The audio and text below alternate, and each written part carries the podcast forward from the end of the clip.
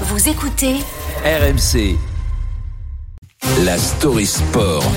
Avec Alex Biggerstaff, euh, Alex, le championnat espagnol a de nouveau été le théâtre d'insultes racistes à l'égard de la star brésilienne du Real, Vinicius. C'était dimanche dernier sur la pelouse de Valence.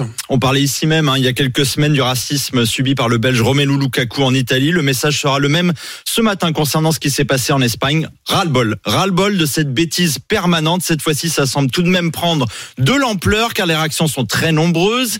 Et Carlo Ancelotti, le mystère qui a commencé euh, sa carrière de coach il y a presque 20 ans, plus de 1200 matchs sur les bancs.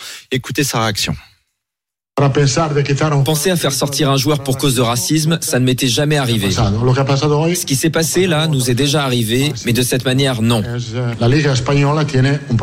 La Liga espagnole a un problème avec le racisme. Pour moi, il fallait arrêter le match. Là, ce n'est pas un spectateur qui est devenu fou, c'est tout un stade qui est devenu fou.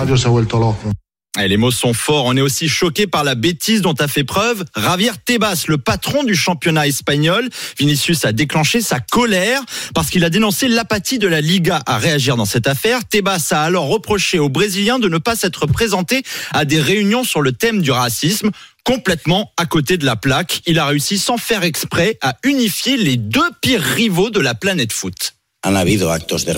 S'il y a des insultes, on arrête de jouer. C'est un message au président de la Liga ou de la fédération. Il faut mettre un terme à cela.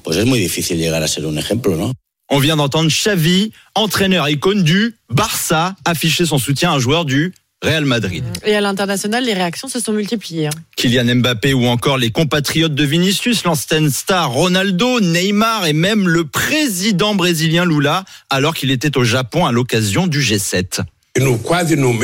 Il n'est pas possible qu'au XXIe siècle, les préjugés raciaux se renforcent dans les stades de football. La FIFA, la Liga et tous les autres championnats doivent prendre toutes les mesures nécessaires, car nous ne pouvons pas laisser le fascisme et le racisme prendre le dessus dans un stade de football.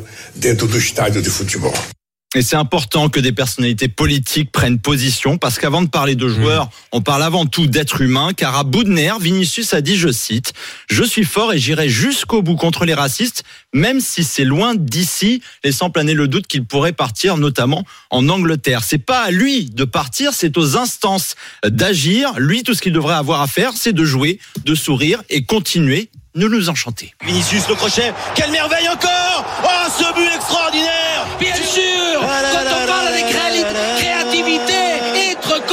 imprévisible, eh oui petit, danse, toi t'es le sourire de football Mais oui, Vinicius qui danse régulièrement sur le terrain, bah, c'est tout ce qu'on lui, tout ce qu'on lui souhaite et on souhaite, oui, une, une vraie prise de conscience, on va le dire comme ça, de la Liga. euh, Et c'est pas la première fois que le Brésilien est pris à partie, c'est Évidemment. systématique toutes les semaines. C'est une accumulation évidemment, mais espérons que ce soit la fois de trop et que, et que enfin l'Espagne prenne les mesures, la mesure en tout cas du problème dans ces stades notamment. C'était la Story Sport. Alex Biggerstaff à retrouver quand vous le voulez en podcast sur l'appli RMC